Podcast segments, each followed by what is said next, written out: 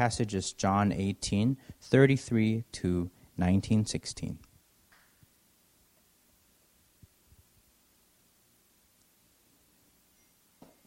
So Pilate entered his headquarters again and called Jesus and said to him, Are you the king of the Jews?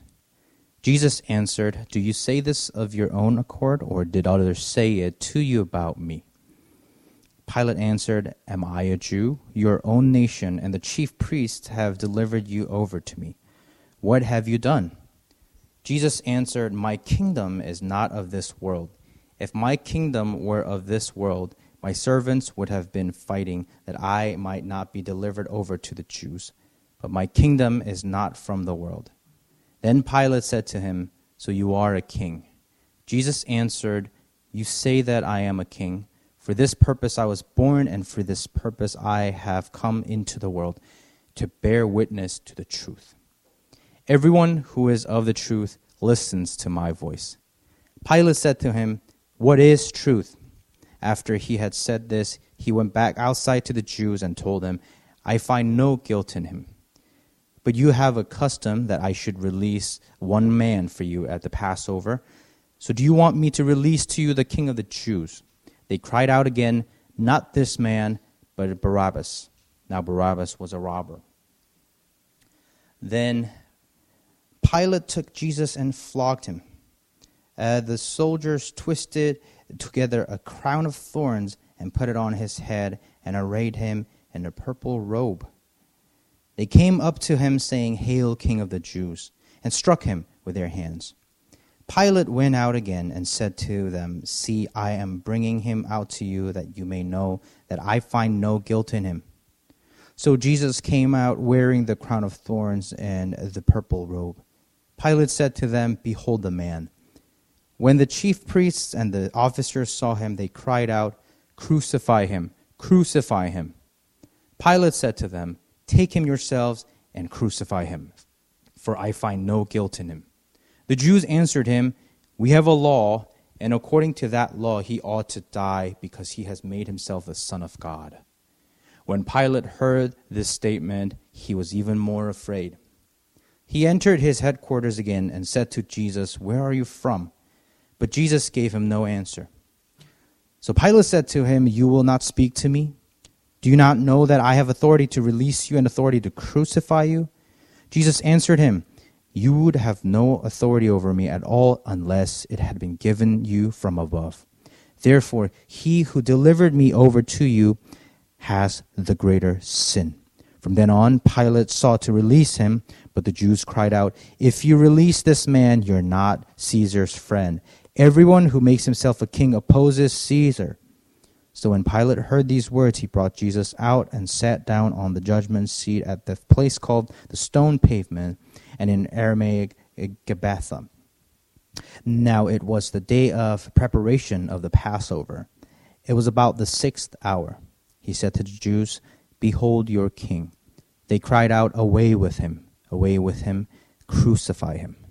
Pilate said to them, Shall I crucify your king? The chief priest answered, We have no king but Caesar. So he delivered him over to them to be crucified. So they took Jesus. Good morning, Renewal and friends. Uh, we welcome you uh, as we continue to worship our Lord through His Word. Uh, if you're still with us, uh, we thank you for your patience. Um, you probably might know by now if uh, there's something wrong with any of the connection. Uh, just simply refresh our homepage and keep trying, and eventually it will be up and live. So we thank you for that. My name is Luke Woo. I am one of the pastors here, and I have the privilege of preaching the word for us this morning. Um, we just came back as a session from a retreat, uh, a unique one where we were very socially distant, uh, but still very helpful and fruitful as we prayed uh, for our church, uh, praying over things like this, how we can continue to provide uh, a worship service in a way that's meaningful, in a way that is uh, uh, feeding to our souls. So uh, we had a great time. We just ask all the church to continue to pray for us, the leaders, as we think about this fall and this semester as well. Uh, before we dive into the word, I want to pray for us. I want to pray for uh, God to speak to us through this passage. Uh, and also, I want to pray uh, just for various needs and concerns uh, for our church. So, won't you join with me as we pray together as we enter His Word? Heavenly Father, we do thank you and praise you that your Word continues to give us life. So, as we look into your Word, may we have that expectation that we will be given this bread of life. God, we pray that it will be a source of life for all of those listening, for those who are in need, who are suffering. We think of people like our dear brother and elder Joe and his family. Pray that it will comfort them, that it will give them hope, and give others hope who likewise need to hear a message of redemption, a message of life, and a message of love. We pray, Lord, that it will be a source of strength for those struggling with various issues around the country, especially those working in healthcare and schools, for administrators and teachers, that it will give them a source of strength and perseverance as well. We pray that all of us may hear your word and be forever changed by your gospel. We pray all these things in Christ's name. Amen. So, we've been going through various encounters with Jesus in the Gospel of John. And we saw that Jesus deals with people in very, uh, very different ways. And it all depends on the situation that each person is in, depending where their heart is. He can be gentle or stern. And as we looked at various people, we're going to continue that with this encounter now with this man called Pontius Pilate, a governor in the Roman Empire who rules over the Jews. We're also going to see in an indirect way how Jesus encounters the Jewish leaders uh, during this final trial before he goes to his death. So we're going to study this passage under three headings. First, we're going to look at what Jesus' kingdom does not oppose. Then we're going to see what his kingdom does actually oppose. And then finally, we're going to see what Jesus' kingdom offers. So, what Jesus' kingdom does not oppose, what it does oppose, and finally, what it offers. So, let's look at this first one together. Now, in some ways, Pontius Pilate, he represents the modern man, and he thinks and asks questions like many of us. For example, that famous question What is truth? He also represents us in the way where he has this framework, a framework that sees religion and government as, as if they're these two opposing institutions church versus the state. And we can see that's his ultimate concern because underneath his questioning of Jesus is him investigating if Jesus is truly a threat to the Roman government. Now, during this time, the Jews were living under the Roman Empire, and while they were allowed this limited form of autonomy, they were always kept in check to ensure that they would never rise up and revolt against the Romans, although they were unsex- uh, unsuccessful, because that's, the, uh, uh, that's the reality of history. The Jews did revolt and rebel against them many times. So that's the crux of Pilate's questioning. If you look with me, verse 33 Pilate calls Jesus and he asks him, Are you the king of the Jews? And while I have you there, look down to verse 37. He questions again. Pilate says to him, So are you a king? And so he's simply asking, Are you someone trying to unite the Jewish people to oppose and overthrow the Roman government? And that question reveals how and how he uh, represents modern man, how us, how we, how many of us have this notion that God's kingdom directly opposes earthly ones, our world, our nations, and our governments. And Jesus challenges this notion in the way he answers Pilate. Jesus, in fact, doesn't respond with an answer, but rather with a question. Why? Because to answer Pilate according to his question, would mean that Jesus is operating under the same framework, this false notion that the Roman kingdom and God's kingdom are on the same level and they're directly opposing each other. See how Jesus responds with this question in verse 34. Jesus answered, Do you say this of your own accord, or did others say it to you about me? For Jesus to respond yes or no means that Jesus' kingdom is at the same level of earthly kingdoms and therefore in direct opposition to the Roman Empire, but he doesn't do so. And instead, he further explains in verse 36 No, my kingdom is not of this world. If my kingdom were of this world, then my servants would have been fighting that I might not be delivered over to the Jews, but my kingdom is not from this world. He's saying, My kingdom doesn't subsist under your kingdom. It's not in your kingdom, it's not under your kingdom. He's saying, My kingdom doesn't stand in direct opposition to your kingdom, nor is my kingdom irre- irrelevant. It's not as if my kingdom is outside of this world either. But what he is saying is, My kingdom is completely other. It operates on a completely different realm. My kingdom is not of this world. Not in, not under, not out of this world, but not of this world. And we too, we tend to think that Jesus operates at the same level, struggling to fight against these earthly entities and forces that are in this world. You know, fighting against the, the earthly governments or, or big corporations and, and wicked leaders. Or even in our personal lives, we think that Jesus is struggling some, in some way to fight against the, these things in our lives as if he's on equal ground with them. We think, for, for example, that Jesus is simply out to, to take things away out of our lives. Or perhaps to simply just add more Christian things or Christian related things into our lives. We have this false notion that the deeper you are in Jesus' kingdom, there is simply more do's and don'ts. You know, less Netflix, more Bible reading, less earning money and more giving away money, or, or less exposing your children to the sobering reality of realities of the world, and more Christian programs and activities and camps. Even outside of our homes, we may think in this either or fashion. We need less secular influences in this world, and we need more Christian ones. We need more Christian schools, more Christian leaders, and more Christian uh, initiatives and programs. But we're reminded that Christianity does not operate in the same realm as the earthly.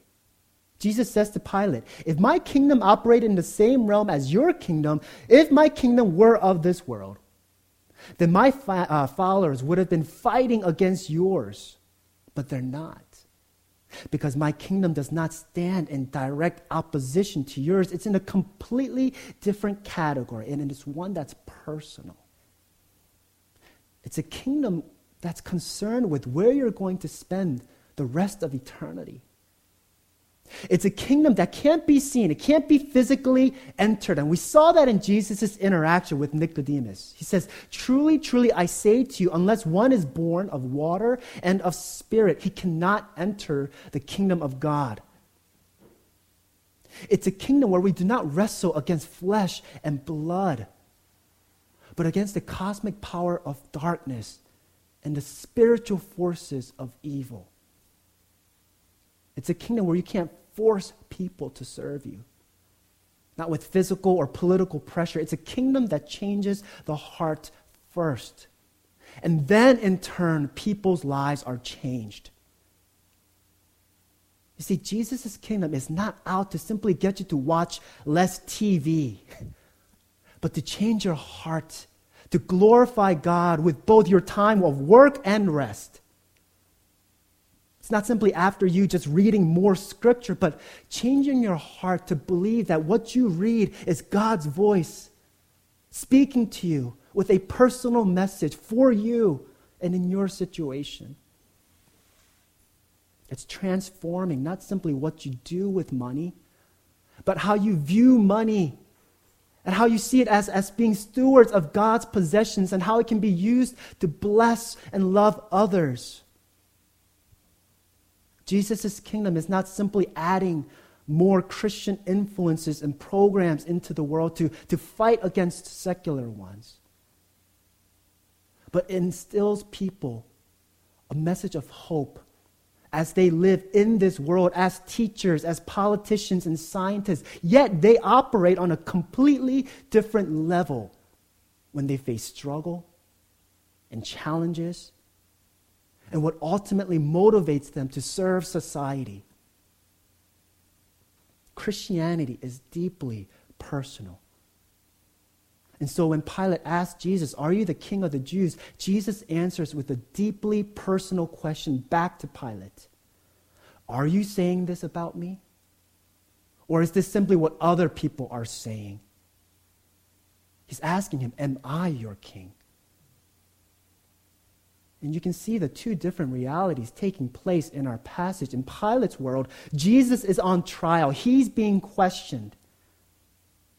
But in the reality of his kingdom, Jesus' kingdom, Pilate is on trial. He's being questioned with a question that you and I must ask ourselves, the most important question of our lives. Jesus asking, Am I your king?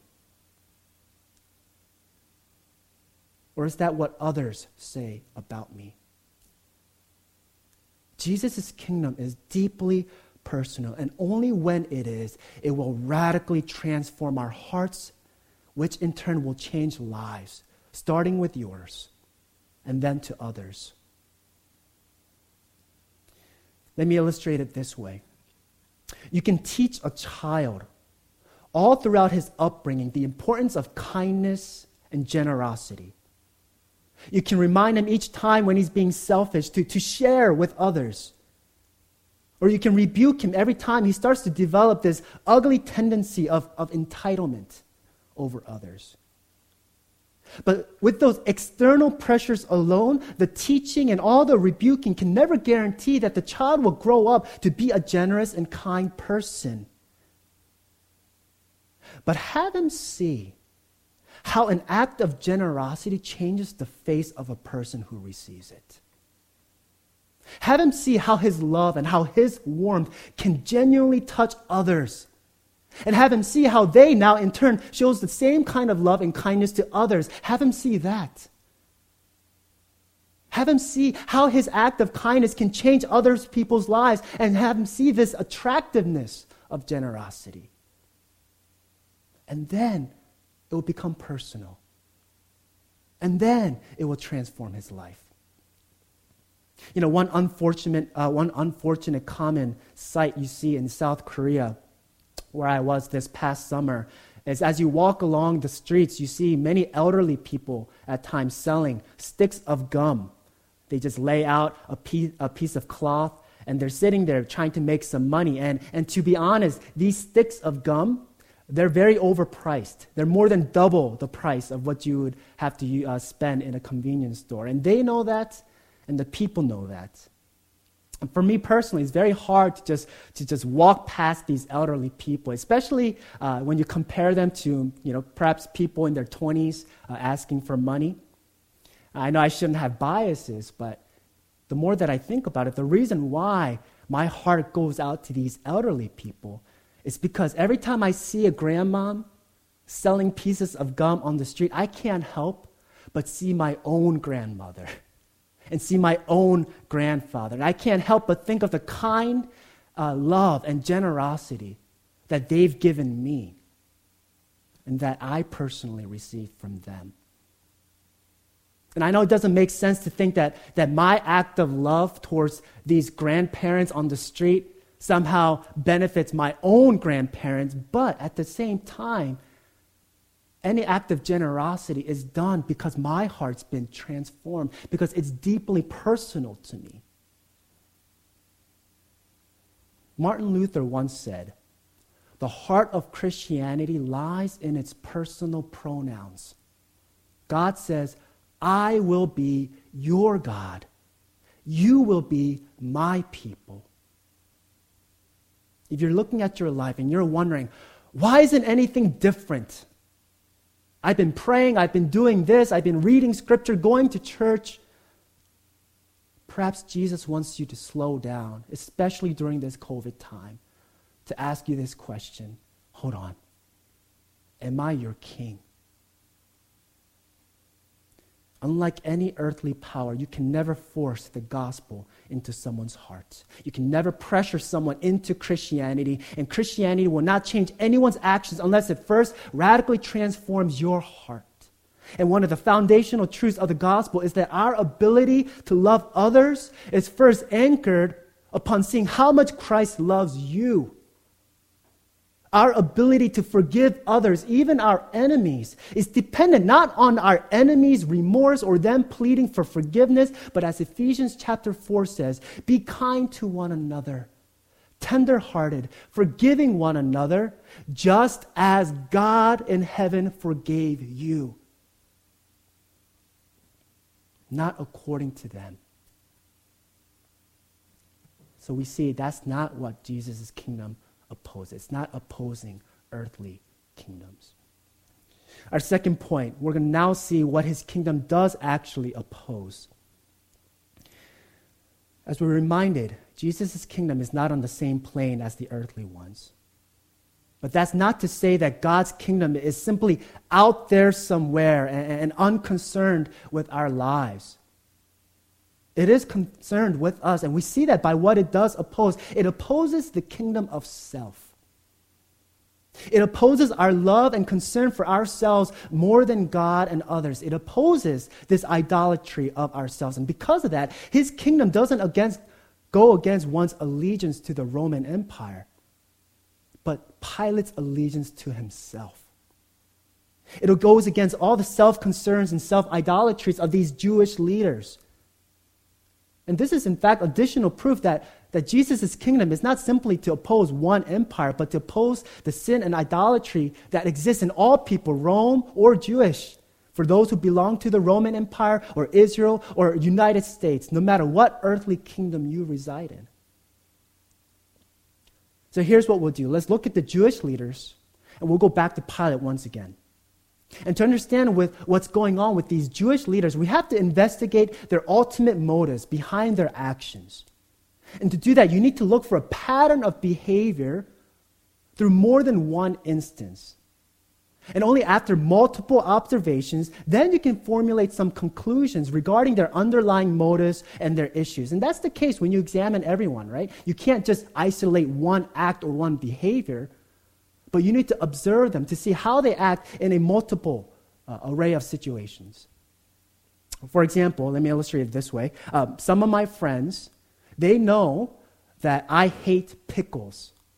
All kinds dill, kosher, jerkin, all of them. Gherkin? Now, someone may know that about me by simply being a casual friend. And I'll call them you know, tier three level friends. Now, a tier two friend may also know that I don't like mayonnaise.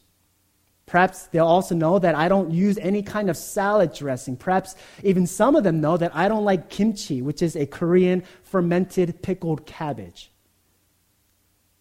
So those are my tier three and tier two friends, and they can make these observations about me. But to be a tier one friend, it makes more than just observing one instance of me taking the pickles out of my sandwich or, or eating a plain salad and all of its raw freshness. In order to be a tier one friend, you can't simply think, uh, Luke doesn't like pickles, he doesn't like salad dressing or kimchi. A level one friend deeply ponders about me and contemplates all that's underneath my preferences and eventually finds out that underneath it all, my underlying motive, my heart issue is not pickles or salad dressing, but it's vinegar. I ultimately hate vinegar, and that is the common ingredient in all of these things. Hence, all kinds of fermentation I dislike. But you can only deduce that if you examine the pattern of behaviors in all of my eating habits and take that time to comp- contemplate deeply. And so, if you do that with the Jewish leaders, we see a pattern. At first, it seems like their allegiance is to Caesar. And they're trying to use that to pressure Pilate to kill Jesus. So when they first bring Jesus to Caesar, and we see this in verse 30, in Luke's account, they say, Jesus is trying to make himself king meaning he's opposing Caesar. Now, when Pilate investigates and sees no guilt in Jesus, in chapter 19, verse 7, he says this There is no guilt in this man. In fact, according to the law, to your law, uh, uh I'll give you another person in his place. And now, what do the Jewish leaders say in verse 7? He says, We have a law, and according to that law, Jesus ought to die because he made himself the Son of God. Look how quickly the Jewish leaders changed their allegiance from Caesar back to God and the law now. It's not because of Caesar anymore. Now it's because Jesus claims to be Son of God. So now there's a religious reason why he should die. And as if that wasn't enough, they go back to Caesar later on. They declare their allegiance back to Caesar because when Pilate says, you know, no, I'm going to release him, the Jews cry out, if you release this man, you are not Caesar's friend. Everyone who makes himself a king opposes Caesar. Do you see the hypocrisy here? Going from Caesar first, back to God and the law, and then back to Caesar. It's like hating pickles and then mayonnaise and then kimchi. What's the underlying motive here? It's not God. It's not Caesar. It's themselves. Their ultimate goal is to remove Jesus because he threatens their standing and their position as religious leaders amongst the Jewish people. That's the common thread.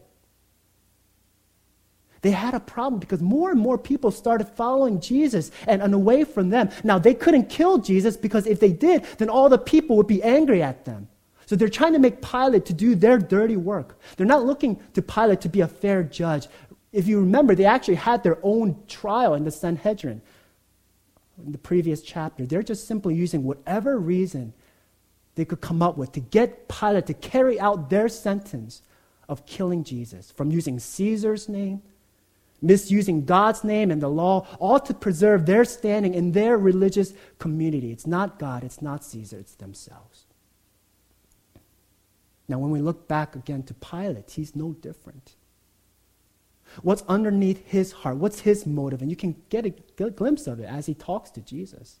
He says things like, Don't you know that I have authority to release you and authority to crucify you, Jesus? But let's look a little bit more into his background.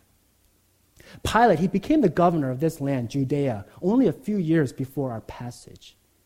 Now, Judea, where, where the Jews resided, uh, they were notorious amongst the Roman Empire. It was the least desirable outpost in Rome for Roman governors because the Jews were known to be hostile towards Roman rule. They rebelled and revolted many times, and they continued to do so even after Jesus' death. And so when Pilate came to Jerusalem, he first set up these images of the emperor, and that infuriated the Jews. And they fought back. Uh, they did a sit down strike for five days straight. And Pilate, in response to that, he called in the troops and he threatened to, uh, to behead them. And with that threat, the Jews actually stretched out their necks. and seeing that Pilate eventually gave in, and word got back to Caesar in Rome, Pilate's boss.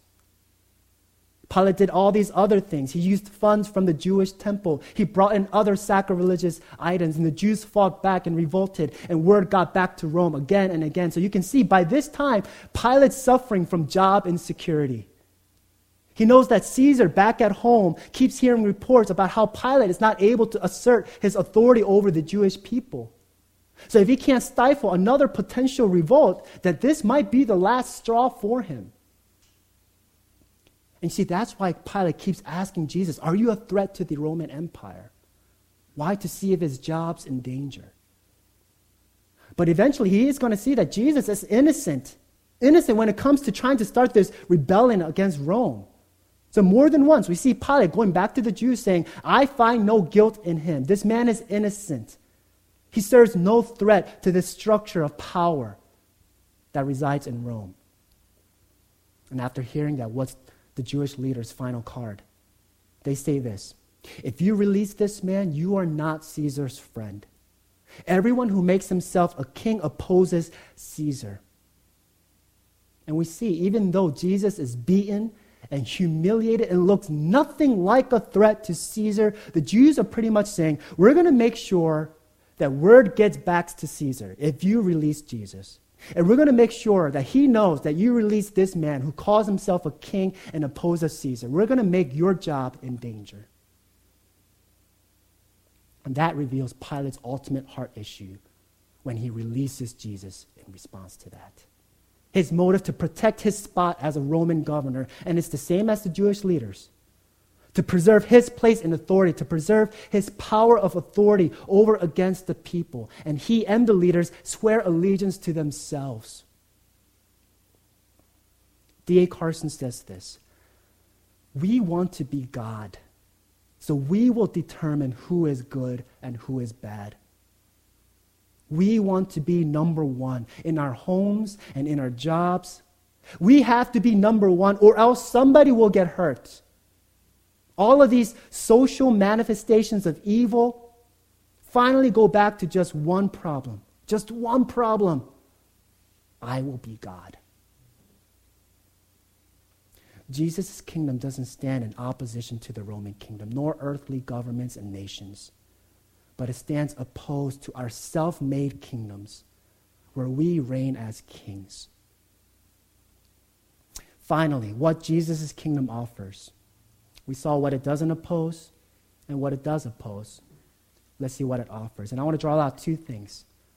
The first, it offers a sovereign purpose in all that you do. It offers you a purpose and hope as you engage in the world, not retreat from it.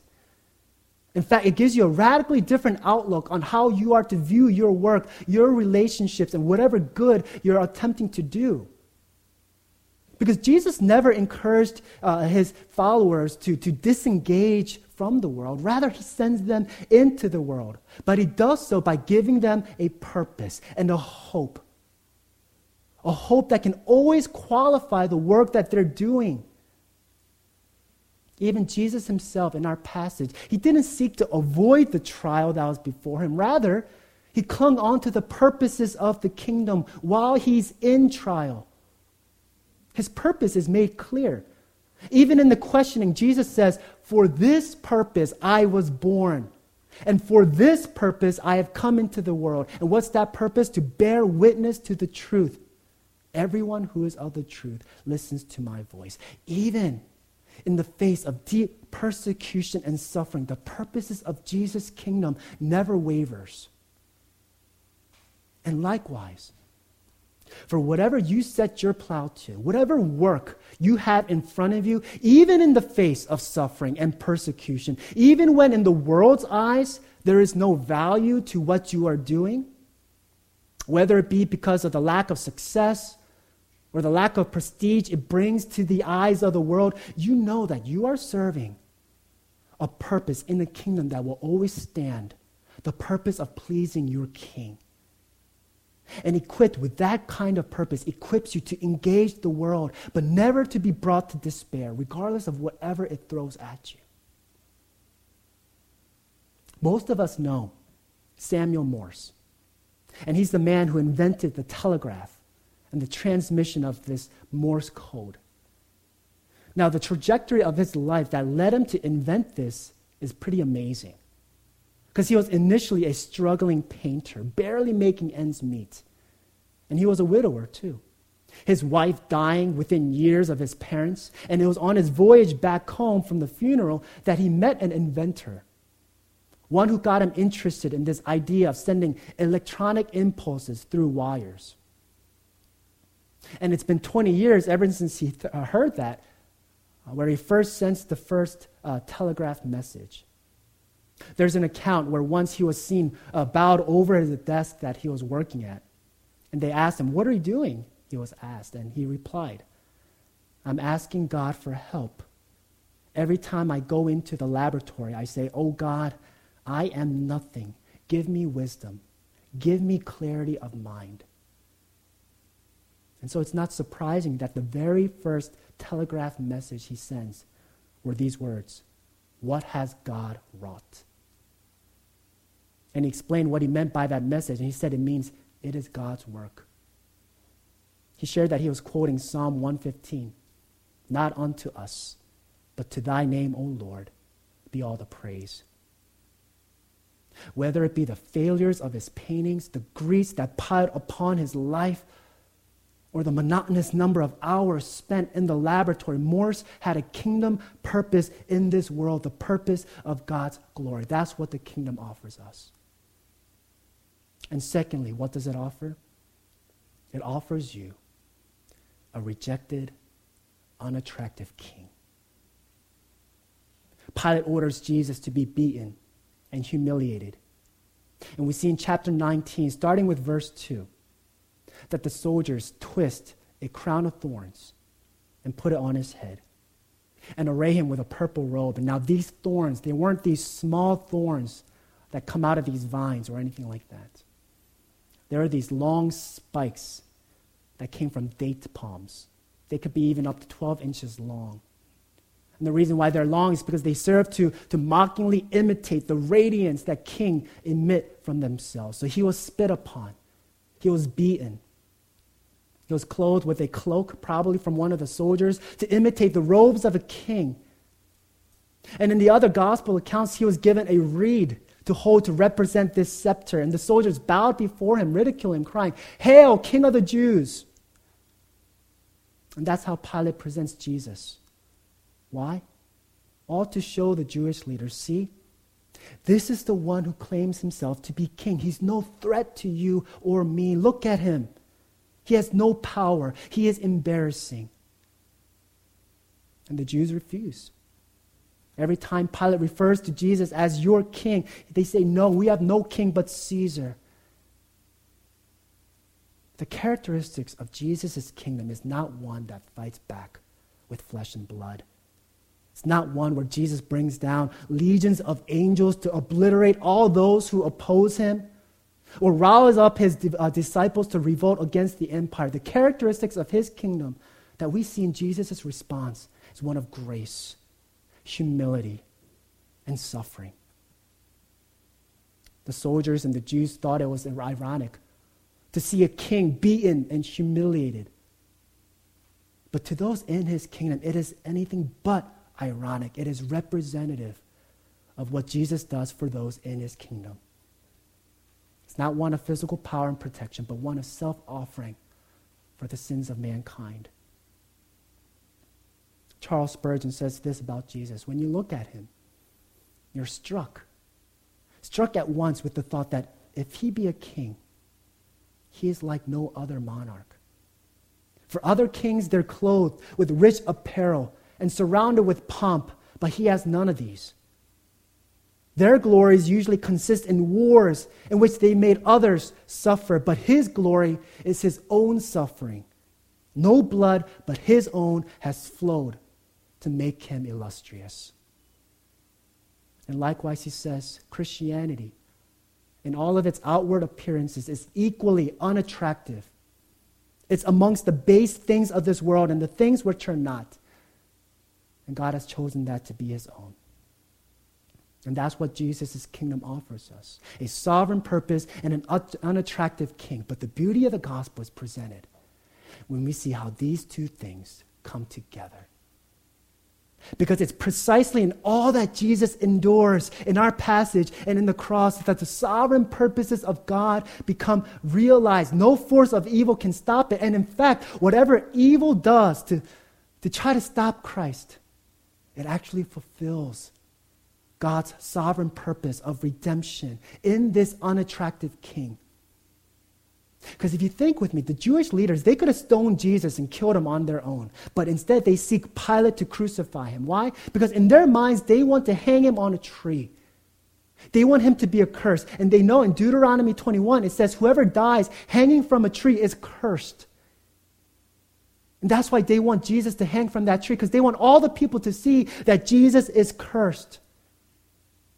But even in the way they try to crucify him, it predicts what Jesus said about himself that this is how he's going to die.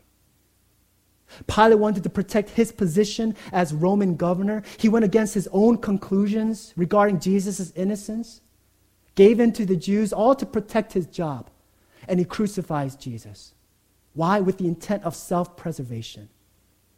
And all of that served the sovereign purposes of God, where the Savior of the world would be afflicted and pierced for our transgressions, crushed for our iniquities, oppressed. Yet he opened not his mouth. Why? So that by his wounds we would be healed.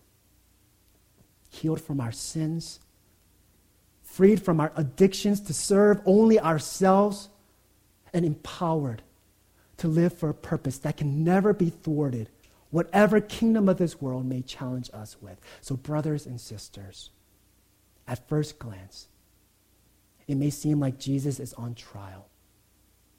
But we need to see that you and I, we're on trial before King Jesus, the Lord of Lords. And on this trial, Pilate presents Jesus as a beaten and broken man, humiliated. And like in our passage, he says, Here is the man. Here is the man that claims to be your king. Here is the man that came into the world to die for your sins. Here's the man who came to free you from yourself and to give you the eternal riches of glory. See from his hands, his head and feet. Sorrow and love flow mingled down. Did e'er such love and sorrow meet, or thorns compose so rich a crown? Here's the man, Jesus Christ, the one who came into this world not to establish Christian governments and oppose secular ones or to simply add more Christian things into your life and less secular ones, but here's the man who died for your sins. This is what he looks like. Unattractive in the eyes of the world. Is this man your king? And if he is, then we too may look unattractive to the eyes of the world as we follow his path of grace, humility, and self offering. But we will never lose hope, knowing that all we do is in response to Jesus, who himself walked that path of grace and self offering to free us from the kingdom of ourselves. Let us pray. As we end our time, I believe it's fitting for all of us to take a few seconds and answer this question Is Jesus your king? And are there any other kingdoms that you've been holding on to, especially the kingdom of self? where you reign. Take a second to examine the words that you have spoken this week, the thoughts that you have had, what your life looks like. Does it look like you're serving yourself or serving the king? Be free, free from yourself to serve a king who died for you. Let us take a few seconds and pray that.